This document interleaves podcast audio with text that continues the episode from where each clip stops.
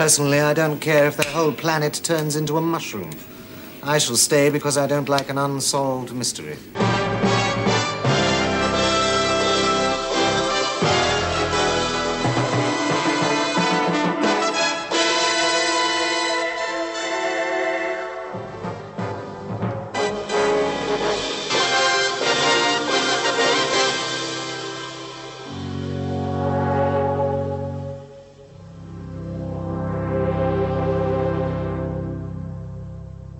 Hello and welcome to Spacefall, a Blake 7 podcast. I'm Dave. I'm Richard. And this is episode 7, where we're looking at Mission to Destiny, written by Terry Nation, directed by Pennant Roberts, who is back for his third episode, is having already done Time Squad and Spacefall. Yes, that's right. And we praised him a lot of, on his work in Spacefall, not so much Time Squad.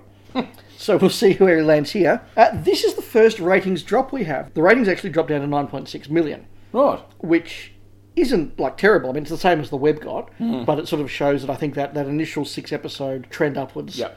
has sort of stopped, and they kind of settle around here for a while. I think. Hmm. So, Richard, Mission to Destiny. What are your thoughts? I'll start by saying this isn't one I remember either time it was shown on the ABC here. Whether I just contrived to miss it or it uh, it just made no impression on me, I'm not sure. So this is an episode I very much came to as an adult. Look, I certainly had a good enough time watching it, and I wasn't really checking my watch or anything, but I probably couldn't say this was better than average. I don't think. I found this to be very much a table wine. In that you can sit there, you can drink it, it's perfectly pleasant. As you said, at no time was I looking at my watch. I wasn't bored during this at all. It doesn't leave a lasting impression, though. It is very straightforward. Look, I, I enjoy it. And this is one like The Web that sort of I have a bit of a special memory of because after years of just having those compilation tapes, Yeah. The Web and Mission to Destiny were those first, like, new episodes I had never seen. We've made a joke, obviously, about you know two blokes over analysing the series forty years on. I actually kind of think this is one watch once or twice. It's probably not that bad. I don't think it's one that stands up to repeated viewings.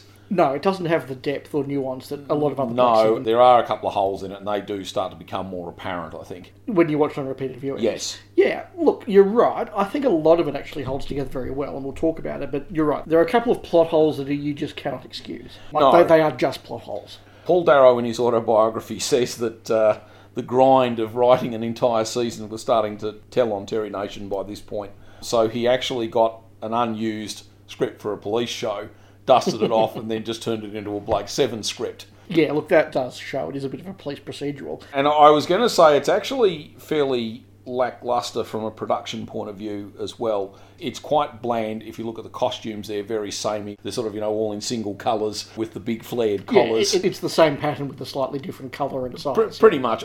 Obviously, Paul Darrow gets to take centre stage, but I got the impression this one perhaps was a little rushed. Of course, being episode 7, we are now at the exact midpoint of the season, Yes. which, I mean, it's something from our point of view. Yeah, we made it this We far. made it this far, one eighth through. but you're right. I think there are a couple of really good episodes to come, Mm. and then we do get into that second half of season one, which is quite notorious for for sort of struggling to get it all together. Yeah, I think that the latter part of season one, and we'll have those discussions obviously in a few weeks, but that's really, I think, where getting Terry Nation to write all 13 episodes really starts to bite. yeah, we're not there yet. So the introduction makes it very clear that this is going to be a space episode. It's very well set up. There's a very effective point of view shot. It's got that wonderful cello music by Dudley Simpson. Yes? and you know we, we don't know where we are we're on a ship we think somebody's doing something somebody's then brutally killed and it's you know well what's going on here? Cut to the liberator Yeah, it does really set up that something mysterious is happening. yes and that this is not going to be a federation episode or probably isn't mm. going to be a travis episode. Not that at this stage we know travis episodes are going to be a thing but No. but we know that. The other thing to sort of mention about the opening is seen on its own, the model for the Ortega, the ship mm. that's going to Destiny, is very, very basic. Mm. But that does kind of work in terms of when you think of it as being a very functional sort of ship. But also when you then put it up against the Liberator, it really does reinforce again just what a big, powerful, exotic alien ship this thing is compared to your pissy little freighter. Yes, we're told during the episode the Ortega, it's an older ship, it's a civilian ship, it's obviously not a particularly flashy ship. Yeah. Yeah. And, and it's good that the models reflect that, and that's probably also conveniently cheap. That's the one I think that was made out of the perfume containers or something. Uh, it certainly looks like it, yes. yeah. So there's a few aspects we're going to sort of take on their own and work our way through, which I think is a lot easier than hmm. just retelling the mystery because we assume at this stage everybody who's listening to this episode Knows who done it. yeah, knows who done it. So if you don't know who done it, go and watch the episode and then come back to our analysis because we're about to spoil it fairly heavily That's right. by telling you who done it. so Sarah done it. Yeah. So her plan, if you work your way through with all the different bits of exposition and, and disclosure and all the rest of it, the first part of her plan is to burn out the communicators, mm-hmm. and that's described by Dr. Kendall as being a deliberate act of sabotage. So Yep. they clearly know then something is going on, but I guess the implication is don't really want to believe it, which is an odd mindset. We'll talk a bit about that, I think. She then knocks out the crew with a sono vapor from a limited supply that he's going to run out. Yep. They are all meant to go to sleep. While she obviously runs around in her gas mask or whatever. Yeah, so she damages Yeah. the ship by destroying the ice on crystal. As Avon points out, even if they get the engines working again, they can't actually go anywhere because they can't see, mm-hmm. which is you know a nice little bit of realistic space physics. It fails at that point because the ventilator on the flight deck has been closed by the pilot. Yep. So he doesn't fall asleep. He's found. He's murdered. At that point, she presumably takes her mask off and falls asleep so that she doesn't arouse suspicion, and we Yes. see her. She, she's found to be asleep in her quarters. And then she just waits for the Allies to follow the homing beacon and find the disabled ship, pick her and the Neutrotope up, and mm-hmm. go away and sell it. Now, one part of the plan that's never explicitly explained, there's, there's a number of theories, is at what point Dortmund is killed and at what point the life capsule is done. Ah. Now, Avon speculates that Sarah kills Dortmund after Blake and Avon and Cally arrive on the ship Yep. as she does it to cover herself. I actually reckon that makes no sense.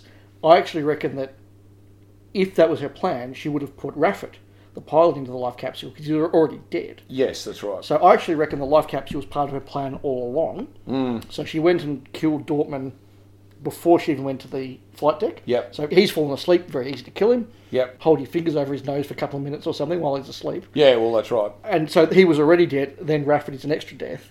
However, it's Blake and Avon and Cally arriving that means that she can't put Dortmund into the life capsule, hence he sort of stuffed on that shelf. Um, so I actually reckon Dortmund was always part of the plan and killed first. Uh, and I think the episode bears that out, but Avon disagrees. Yes. Although he does actually say he's not sure when Dortmund was killed at one point. So No, that is true, that is true. Rafford gives us the very convenient 54124 clue, which this is one of those things, as I think you're alluding to, Richard, as a plot device.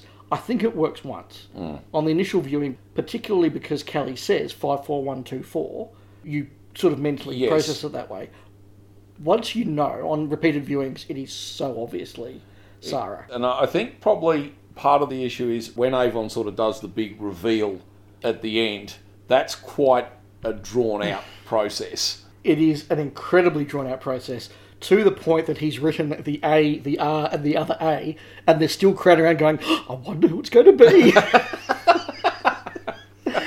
and look, I get that. That needs to be a sort of a dramatic reveal and you know, show that the five is really an S. But you'll sort of think at the point at which he's written A, R, and started to write the A, one turns around, it was Sarah. Yes, but I suppose you have to give her the big, so now you know moment while she's holding the gun on them.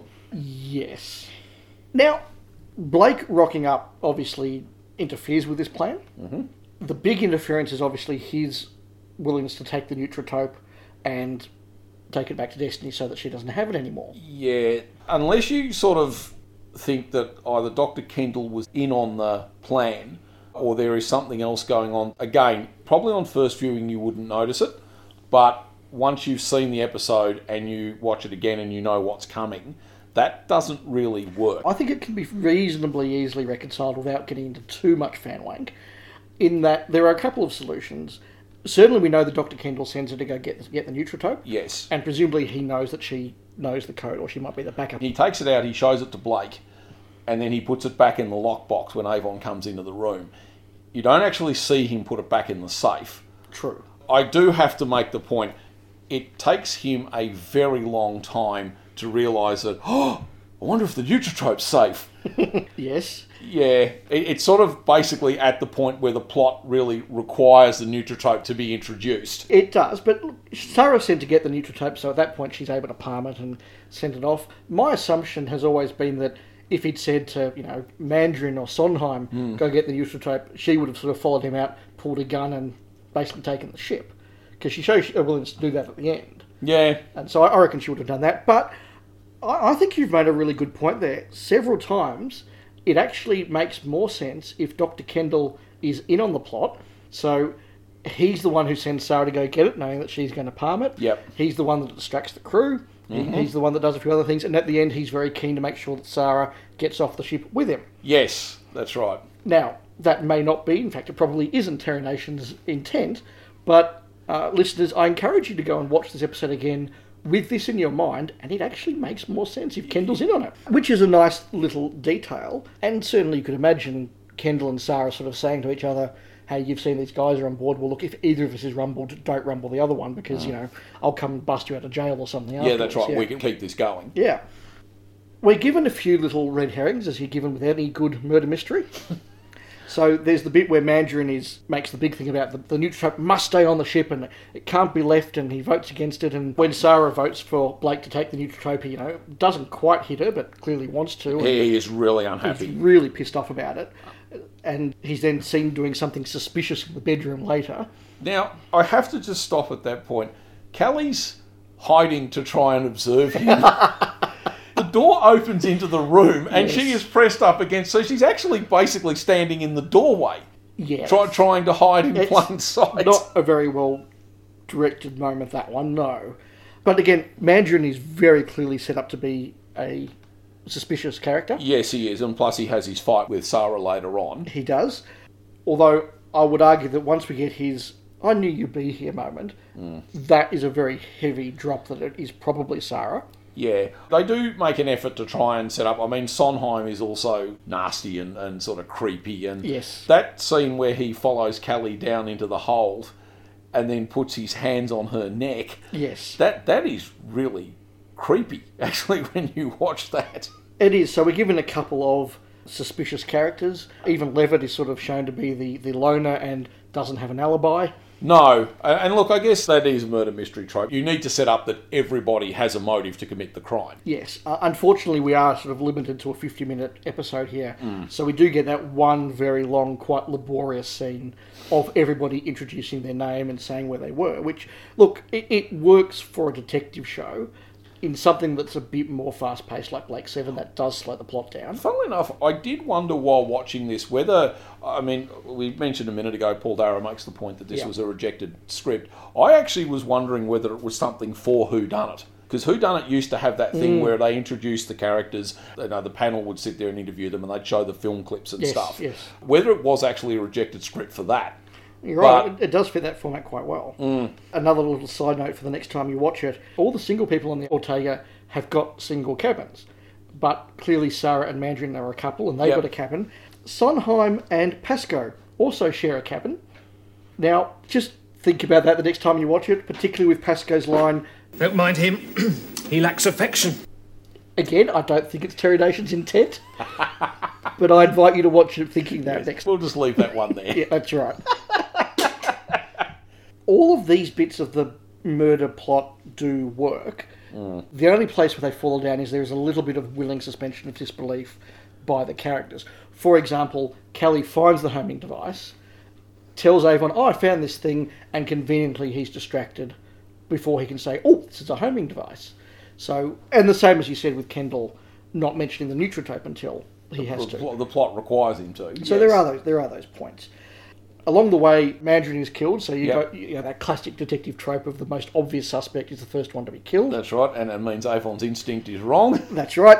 Sonheim is set up to be potentially that killer, but that is Yep. quickly dismissed. And again, in a very reasonable way, that the killer clearly committed the sabotage. The what is it, electric knife or insulated saw yes, or whatever it is, isn't there. isn't there, so it can't be Pl- him. Plus, of course, there is that thing in the murder mysteries: the person found standing over the body is never ever the killer. No, that's right. We are, we are very heavily in those tropes. And then it ends with Avon giving a very classic, I've gathered you all together because one of you is a killer. He, I think, is having a lot of fun He with is. this. He's pacing the room, hands behind the back, doing the dramatic pauses. Yeah, it's sort of like, well, look, if this science fiction show doesn't get another series, maybe I'll get a detective show. and yeah, he does take a long time to reveal the writing. You would think, and, and again, if we were doing another version of the script, you know, with the benefit of 40 years hindsight, you think he would come in and go, right, arrest Sarah, or I'll tie Sarah up, hmm. I'll now explain why you've done Yes. that, as opposed to I'll explain, and then we'll work out what to do with her. Cause, But again, look, that is the detective story Yes. thing. Of course, you know, Hercule Poirot gets the whole big scene at the end of the movie Yes. where he explains exactly what's going on, and then the killers do the. So now you know. So, look, that's very good. By that stage, Sarah runs off. She thinks that her friends are coming. Blake comes instead. She's blown up with her friends, and the Neutrotope's off to save Destiny, Yes. unless Dr. Kendall can smuggle it away. anyway, we've made some fun of the detective tropes, but all the bits of evidence do actually work up. There's no twist where you sit there and go, really? Everything does make sense. So Sarah's plan and the way it's presented is quite well thought out. Yes, it is. It works well, and it's kind of cool to have a female villain as well. Hmm. Which, when you consider we've just had Servine, one of the two protagonists in the web was a female. Yes? Uh, so we've actually got another very strong female villain. Hmm.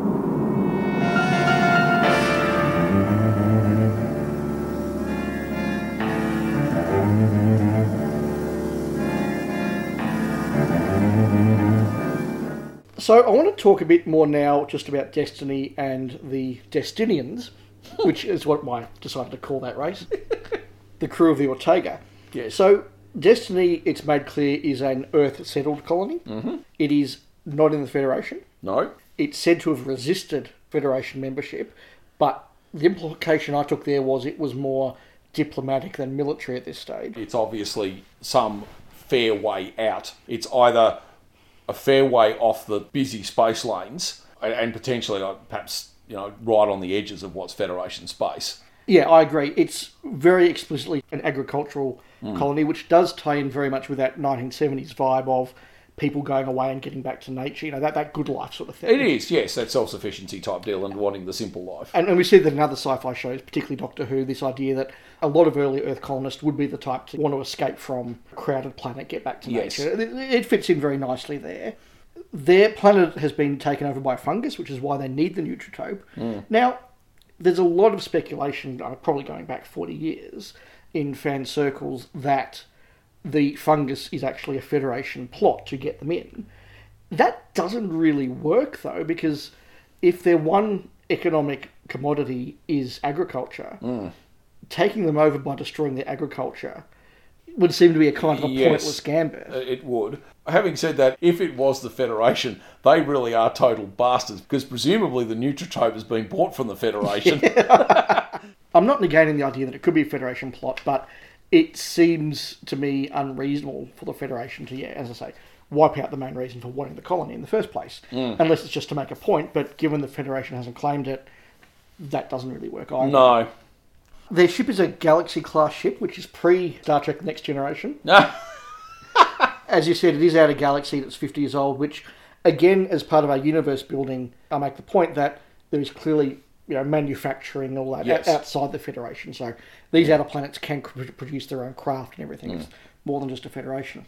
Unfortunately, whilst there's some really well accomplished and well credentialed actors in this, the crew are phenomenally dull.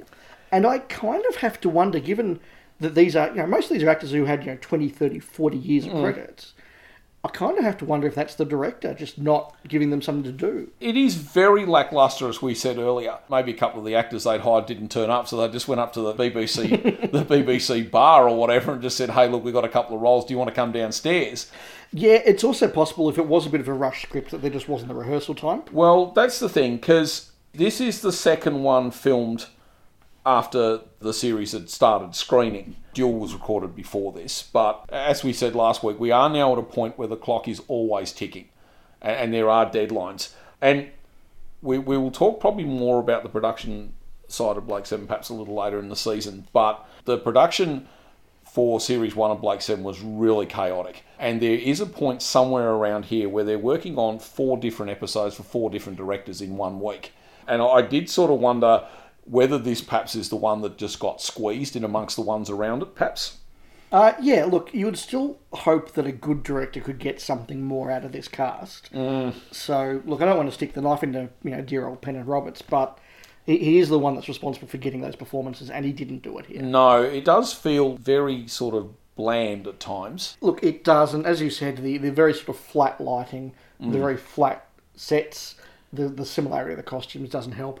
And the other thing is, we just don't have time. I mean, by the time the crew wake up, Mm. we've got about forty minutes with them. Yeah, That's including all the time we're away on the Liberator and the conclusion. Mm. So we don't get a lot of time. We get to know that Mandrian is the suspicious, angry one. We mm. get to know that Sonheim is the creepy one. We get to know that John Leeson is the tedious one. Yes. Like who's, who's always, you know, point, pointing out the rules and stuff. Like Yeah. there is that attempt at the Le-. Levitt, Levitt is a sort of strange one, really. Yeah, I mean, and she also gets what I think must get the award for the worst delivered line so far in the series, where she just comes in There's been another killing.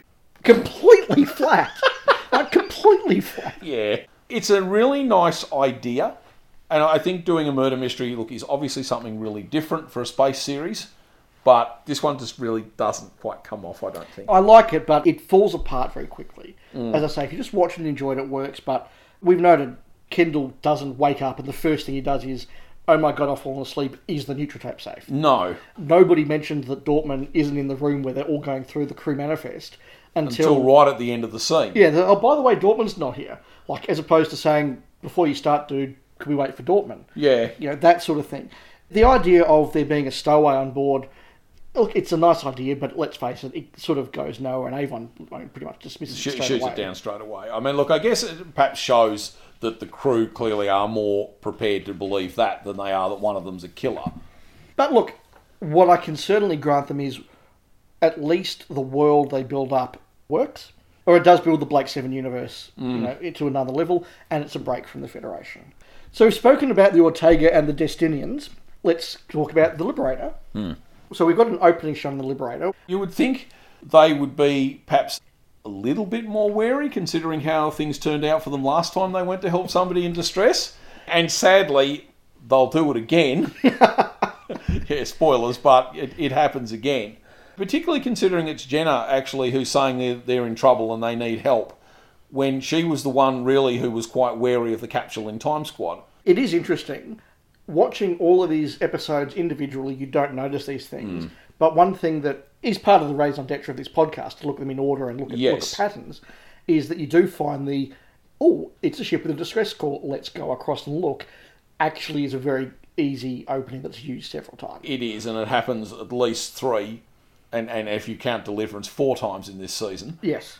But they go over, we have the whole exploration of the ship. An mm-hmm. interesting point that I noted was that although we follow Blake and he's the one who works out that it's Sono Vapor and what's mm. going on, when he then meets up again with Avon, Avon is also allowed to go, I've worked out that Sono Vapor. Yes. So he's allowed to sort of maintain his credibility or show equal credibility that's- to Blake. He is very much the ship's technical expert. He's the one overseeing the repairs. He even knows that sticking a tube in the what is it, the primary feed of the air conditioning system is a botch job.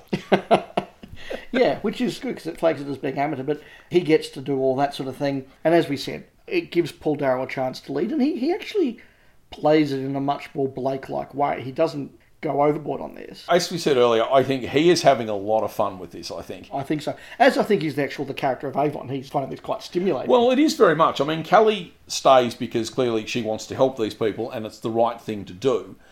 Avon very clearly, I mean, he says he doesn't care if their planet turns into a giant mushroom. He wants to stay because there's a mystery to solve. which is an interesting character point for him.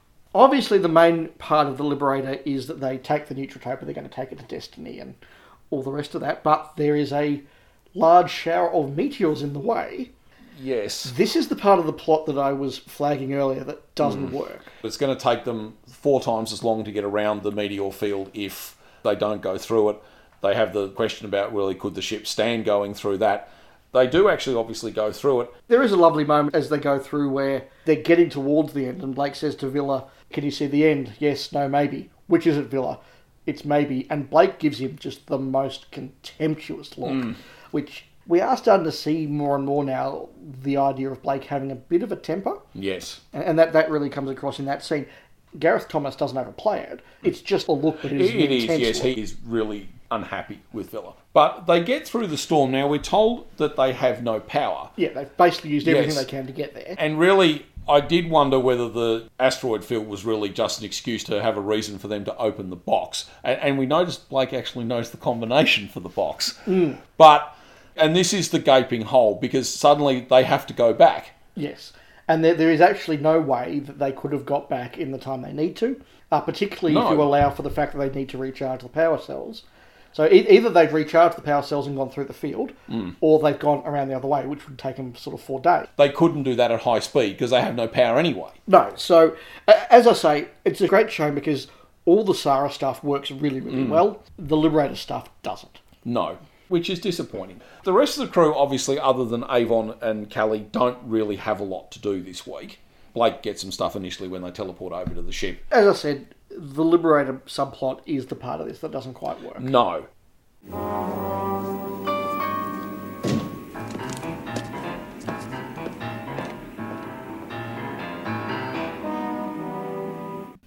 So before we get into our regular segments, just a few little random bits and pieces that haven't fitted in nicely before.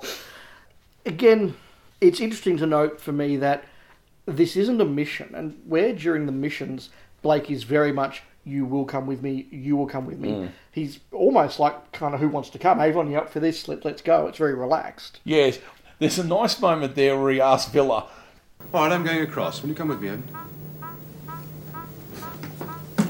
Cally? Vila? You don't need me to come over. No, I need you to work the teleport. Right.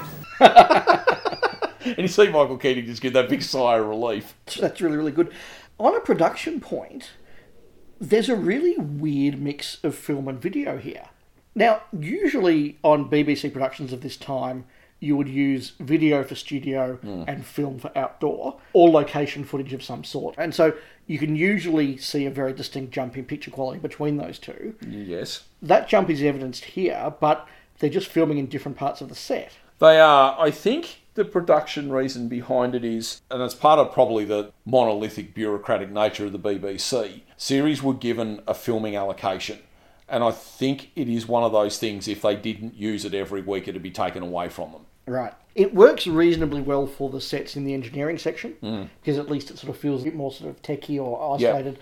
Where it's just used for random corridors, it doesn't work. Couple other notes I had, probably I think a lot of people pick up on Blake knocking the knob off the ventilator control when he uh, in the cabin and you hear it hit the floor and roll off. You notice when Cally falls asleep, she says alone, Yeah. which I- I'm assuming perhaps that's where she goes when she's asleep. She can't commune with the other R and R or whatever. Yeah, okay, I hadn't thought of that. Perhaps it's clearly something that's in her subconscious. We've mentioned Blake's angry streak. We should mention here that without really knowing what's going on, he sets charges to blow up the other ship and the Ortega. He does sort of make that leap that the ship coming up on the Ortega clearly is bad and that they deserve to die, basically. It is summary execution, which, look, it's important from a plot point of view because it adds to that tension. You know, there's now a hmm. time they've got to get away and all the rest and of uh, the cast tell us that he's cutting it too fine and whatever. Yeah, and there's a big satisfying explosion to end the Yeah. episode. So I wouldn't want it not to happen, but again, as we start to look at the progression of Blake's character, this I think is a very important little stepping stone along that path. Speaking of angry characters, shall we mention Avon? Yes, his little uh, sort of struggle with Sarah at the end. Well, we've mentioned before, Avon can get particularly angry and violent when he feels betrayed. Yes. And I think we can now add to that even more specifically when he is betrayed by a woman. He comes out, grabs her. She obviously initially manages to push him off. And after he's pulled no punches, literally, mm-hmm. he says, Take her away because I really started to enjoy that. You better get her out of here. I really rather enjoyed that. Yeah, which does sort of make you wonder what would have happened if the other crew members hadn't been there, but Yeah, and again, it's a very disturbing moment, but I think a very important character moment. it is. And again, we will see that expanded on later. And look, you could make the argument as well if you're going to have strong female villains, they need to be not treated badly, but you need to treat them as being as dangerous and as problematic as a male villain would be. And so if they're fighting back, well, we've got to fight them back. Uh, I think it does make Sarah that a little bit more dangerous. Uh, my final point before we move into our general segments is just to uh, make a point that Avon does get to write out his notes with a space pen. Yeah. So, is this called big texter thing? And Cally actually early in the episode has a space torch that has a cable that attaches to a power pack. Ah. Gotta love space things. but we'll now move into our regular segments. Hmm. Because we're into episode 7, what we're going to do with our regular segments is just remind everybody what they are and what we're doing here. Mm-hmm. For any listeners that have joined us since uh, episode 0, and welcome if that's you. Our first segment is pretty straightforward, and that's guest cast, where we look at some of the mm. guest cast and what they've done. There are a number of guest cast here. Uh, so, look, I'll make a start with Dr. Kendall, who's played by Barry Jackson. He has over 40 years of credits. Oh, he's in a lot of stuff. He's in a lot of stuff. Even recently, he was in 76 Midsomer Murders as really? Dr. Bollard. Okay. Uh, he was in Birds of a Feather. He did 13 episodes of Hard Cases. He was in Secret Army. Uh, Walt Disney's Wonderful World of Colour. Really? Really? And four episodes of Adam, Adamant Lives. Well, they must have been as different characters. Yeah, it was. Although for genre fans, he's probably most famous as Drax from the Armageddon Factor in Doctor Who. Drax is the name. Drax. Come on, Fee. Class of 92. Not Yeah? Drax. Yeah, we was on the tech course together. Yeah, he has a terrible accent. He was also Jeff Garvey in Mission to the Unknown, Okay. and he was. Yeah, sorry, I haven't seen that one. and he was Ascaris in the Romans. right. So he's done three Doctor Who's. Now, Sarah is played by Beth Morris. She actually has credits up until into the 2000s. I suspect maybe her best known thing, she's involved in what was one of the most controversial scenes in British television. Yes, and one of the most famous cuts in British television. Yes, and we are referring to her appearance in I Claudius, where she played Drusilla, uh, Caligula's sister, Yes, which ends with her, well, basically being murdered by Caligula. being gutted by Caligula. Yes. Yes, so famously at the end of that episode, Caligula, having got his sister pregnant, wants to relive Zeus's history of, you know, take Yes. draw, drawing the child from the womb and all that sort of thing. And then devouring the fetus, yes. Yes, uh, so look, we see him, he drugs her, he chains her up, and then he, he proceeds to gut her, which you see all from behind, Mm. and then you hear the screaming from behind the door where Claudius comes up, what's going on. He opens the door, Caligula, played by John Hurt, Yes. Br- brilliant performance. I must draw the child from the Queen of Heaven's womb and swallow it whole, so that a new child may grow out of the head of Zeus. Oh, Yes, darling. Draw it out. Let Zeus take the child and. Oh. Then let's go to bed. Our queen's very sleepy. What's that? What you going to do? There'll be no pain, I know it. Pain, but why should. Caligula? We are immortal gods. Caligula comes out with sort the blood on the face and just Don't go in there. Don't go in there. And then what happens on the screen is the door opens a little bit. Oh, Claudius looks in, is obviously utterly repulsed by what he sees. Yeah. Then as he walks off, we cut to the credits. Yes. Originally, the door was to swing open behind him, and we saw what happened. Yes, and I believe, well, the legend is that it was actually cut prior to transmission, Yes. and then it was cut again after transmission after people complained. Yes. Yes. So that was, yeah, quite a notorious one. She was also in nine episodes of The District Nurse. She was Dora in the big 1974 David Copperfield production. Okay. But yeah, lots of credits. Now, of course, we mentioned Pasco earlier, which is John Leeson. Easily most famous for playing K9 in Doctor Who. I was actually going to go with he was the original Bungle the Bear in Rainbow, but Well, yes, you're right. He did do 50 episodes as Bungle in Rainbow. uh, but look, in Doctor Who as K9, he also did a voice in Remembrance of the Daleks and was Dugeen in The Power of Kroll. oh yes, and indeed he will be back in Blake Seven. Mandrian Yes. is played by Stephen Tate, who, again, it's not a big role, but probably his most famous role is as Chiswick in Blackadder. Fresh horses! certainly on television, he has had quite a lengthy career in musical theatre. Really, is probably where he made his name. He was Judas in Jesus Christ Superstar. He was part of the cast for the original production of Cats uh, with Bonnie Langford. Yes, and Brian Blessed. Yes, indeed. He was also in Les Miserables. Yeah, he was in the 2012 film version of Les Mis as well, playing Fauchelevent, who is the old dude that falls under the cart at the start and then helps Jean Valjean get away later on. Right. Yeah. He has a couple of other memorable television roles. He turns up in Yes Minister as the militant union activist Billy Fraser, Okay. and he is Alan in four episodes of The Survivors. Oh, yes, actually, he's in Survivors. Now, as Sonheim, we had Nigel Humphreys. Now, he, perhaps, certainly in genre terms, he's best known for his role in Warriors of the Deep for Doctor Who. Yes, as Bulic. Yes, uh, who I think is actually the only character who survives. Other than the regulars, he's the only survivor in that show, yes. Yep. He does turn up in 11 episodes of No Job for a Lady with Penelope Keith. He plays the policeman in Westminster. I'll take your word for that. But yeah, go on. He has a lot of stuff. He's in 8 episodes of The Practice.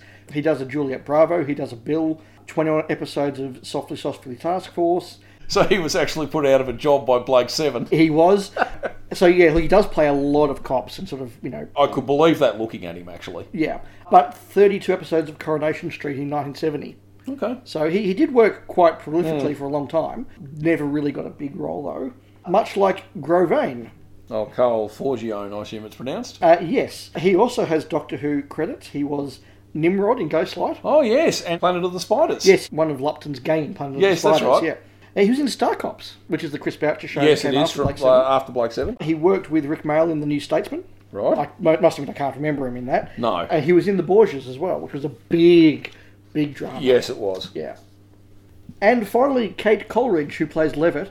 Look, she has a lot of minor roles, mostly in the 70s and the early 80s. She wasn't in an episode of Bergerac, but her biggest role was 71 episodes of The Cedar Tree in the early 70s. We should mention that Dortmunn's body is played by Stuart Fell. Yes. In the first of 12 appearances in Blake Seven. Well, there you go. And what a good fall he did. So our next segment is the Liberator database, where we like to compile all the things that sort of make up part of this universe as we go along and watch it. So we learn here, and there's an interesting point about the Liberator. Zen now has enough material on Galaxy class spacecraft. It would take Blake 128 hours to digest it all. Now that means either since they got the cipher machine, Zen's just sort of been tapping into all these Federation databanks and is getting all this information, or were the original owners of the Liberator knowledgeable enough about the Federation and Earth worlds that it already had all that information? Hmm. That's an interesting idea. You would assume it would have to be in the databanks, you would think. Y- You, you would think so, but it is just interesting. I mean, there, there are ways it could happen. Obviously, we learn now that the Force Wall can deal with meteors and go through Yep. meteor storms, Yep. and they mentioned they've done it before. Probably the big thing with this is, and it is a consistent theme in Blake 7, that space travel takes time. It's going to take them 84 hours, or just under four days, obviously, to get to Destiny. But yeah, space travel is not instantaneous, it's not quick. There is a lot of distance between planets. And particularly for the Ortega, which isn't isn't nearly in the technological league of the Liberator. No. it, it's taking them sort of weeks. Well, yeah, you would have to think they'd have to be pretty close to Destiny, actually, if it's only going to be five months at sublight speed. But Uh, yes. yes. Uh, we have the thing where the power banks have been drained. It really shows us that while the Liberator is very fast, it's very powerful, it's a very impressive ship. Its power is not unlimited when they're low on power. It's a good thing they weren't intercepted by pursuit ships. No, I wonder Oh, what would happen if that happened. Yes, just hold that thought. and as we've discussed in our conversation, we do continue to build up the idea of what's happening in this galaxy, particularly outside the Federation. yep. Our next segment is what we call Look, it was the 1970s, Hmm. where we try and look at the time period, what was going on, and how that affected the production and, and all that. I mentioned earlier that this is very good life, or Destiny itself is very good life, and that idea of colonisation. You see it a couple of years before this in the Doctor Who story, The Colony in Space, and a Yes. number of others. So that, that idea is very much one of the 1970s. This is very much a standalone episode. It doesn't really tie in to the bigger universe. I suppose in real world, and we get a murder mystery, this is around the time I think when there were a few sort of big budget Agatha Christie's being done. A few years before this, they'd done Murder on the Orient Express. I think around this time was when Peter Ustinov did Death on the Nile, I think. Oh, yeah, of course, because the goodies are going to send up Murder on the Orient Express about now as well. Yes, that's true, actually.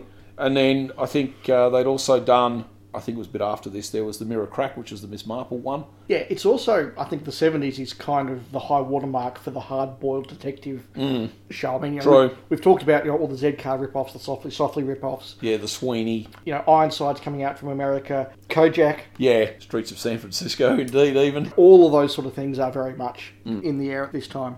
One final note actually for that is the costumes. We mentioned sort of the bland costumes, but you look at those collars. I don't think you would do them anywhere else but the 1970s. That is definitely a seventies influence. A segment we introduced last episode is Ganwatch. Yes, we probably should reinforce the intention of this segment is not to pick on Gan or David Jackson. No. Because I think he is actually trying very hard with the limited material he's given. Uh, look, that's right, but I think it is interesting to watch how little his character has. Yeah. But this episode, his character does have a very pivotal role. Yes, he's a drinks waiter. Yes, he is literally seen going to get the drinks. I mean, look, not that we should be counting lines, but he has 11 lines this episode, and a lot of that is actually just responding to other characters. Or prompting other characters, what is it, what does it do? Yes. So look, that's unfortunate. Gan is very neglected here. And you kind of wonder, had he been left on the Ortega with Avon, hmm. that, that actually could have been quite an interesting dynamic. It, it could, because I think probably, again, just to sort of build Gan up a bit, when he's given something to do, he is very good, and David Jackson is very good. You watch him in some of the earlier episodes, in Spacefall, he really becomes a de facto leader of the Yes. prisoners when they break out and Blake goes off to find Avon in the computer room. As he does in Cygnus Alpha. Yes, again, exactly the same thing. When they're dumped on Cygnus Alpha, he really becomes a leader of that group. Yeah, so it would have been interesting to see him on the Ortega, but it wasn't to be. Mm. Our second last segment is what we call What Cool Lines Did Chris Boucher Give Avon this week? And I think we are now very firmly at the point where Chris Boucher is starting to give Avon lines. Yeah, very much so. We have the one about Vila tells him that it's all very quiet, and Damon's like, if it should get noisy, be ready. Yes, of course, he has probably one of his best known quotes in this episode, I think, is It is frequently easier to be honest when you have nothing to lose. Yes, that is a classic. Actually, no, probably his best known line, I think, from this episode is I don't care if their planet turns into a giant mushroom. Another one, though, is also the one where Cally's being very philosophical and does Hmm. the whole, My people have a saying a man who trusts can never be betrayed, only mistaken. Life expectancy must be fairly short among your people. I did have a couple others I did want to pull out. There's the moment there where Blake is about to head off and Cally and Avon are going to stay behind, and Cally says, We will regard ourselves as hostages against Blake's return. And he gets to come back with, Well, thank you, Cally. What a clever idea. But the one that really did make me laugh, and I did wonder whether this was an ad lib from Paul Darrow, is he's got all the crew gathered in the room the first time, and he introduces the idea that Rafford's death was an accident. But Cally thinks that the death of the pilot, Rafford, was an accident. What do you mean? An accident? A misfortune. It certainly was for him. and then laughs. The other one that I had, and this also I think could be an improvisation by Paul Darrow, after Sarah's run out, he just sort of very nonchalantly says, Well, she's one of your crew. You should get after her. so, our final segment is our Player of the Week, which is where we get to decide who's made the best contribution or the most noteworthy contribution to the episode. Richard, I've been taking us through this, so it's your turn to pick first. Who's your Player of the Week? Well, there's really only one candidate, I think, and it has to be Avon this week because this is his moment to shine. Avon is definitely very good here, and I can understand that. I've gone for someone different. I've gone for Dudley Simpson. Ah, well done. Now, Dudley Simpson, we haven't mentioned yet, but he does a lot of the music. He does, I think, 50 episodes of Blake Seven's score. We'll talk about him when we get to our end of season special. We're not ignoring you, Dudley. But his score here, I think, is particularly good. He has long periods which he has to fill. He has that really effective cello music. It's very, very memorable. He mm. proves his versatility, that he's not doing standard Blake Seven stuff all the way through. He's doing more detective stuff. And that particular cello vibe that we played earlier in the episode, I think is really a standout. And we said at the start, every now and then we like to give it to somebody who's part of the production team rather than the on screen talent. And hmm. so this week I'm giving it to Dudley. So that was Mission to Destiny. Look, I enjoyed it. I get that it is not the best episode of Blake Seven. It's not hmm. the most engaging episode of Blake Seven, but we've both said we watched this very happily, enjoyed it without looking at our watch. For sure. And, and if you can fill 50 minutes of entertainment, well, job done. Yeah, indeed. I don't know it's one I'll come back to in a hurry now that I've watched it two or three times for the podcast. but yeah, look, I did enjoy watching it. Likewise. Next week, we're back with Travis mm. in the episode Duel. Now, there's a lot to talk about on that one. Yes. But until next time, set a course to escape those pursuit ships.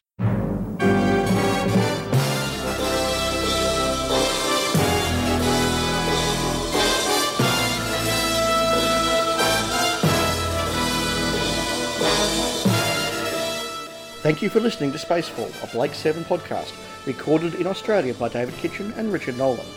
If you enjoy our chat, please subscribe and leave a review. We can be contacted by email via spacefallpc at gmail.com. We can also be found online at facebook.com slash spacefallpc and on Twitter at spacefallpc. Richard and Dave also co-host the Goodies Pirate podcast, and Dave co-hosts the Doctor Who Show podcast, on which Richard also appears from time to time. We'll be back in a fortnight with more Blake 7.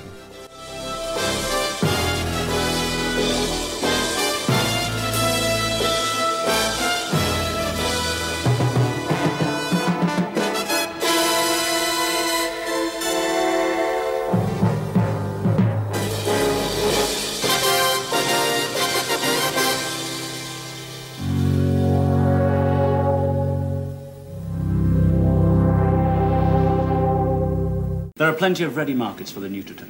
If it was stolen and sold, a man could be wealthy beyond. beyond imagining. That thing is a temptation even for those of us with our homes, families, and lives at stake. You have nothing at stake, nothing to lose. It is frequently easier to be honest when you have nothing to lose.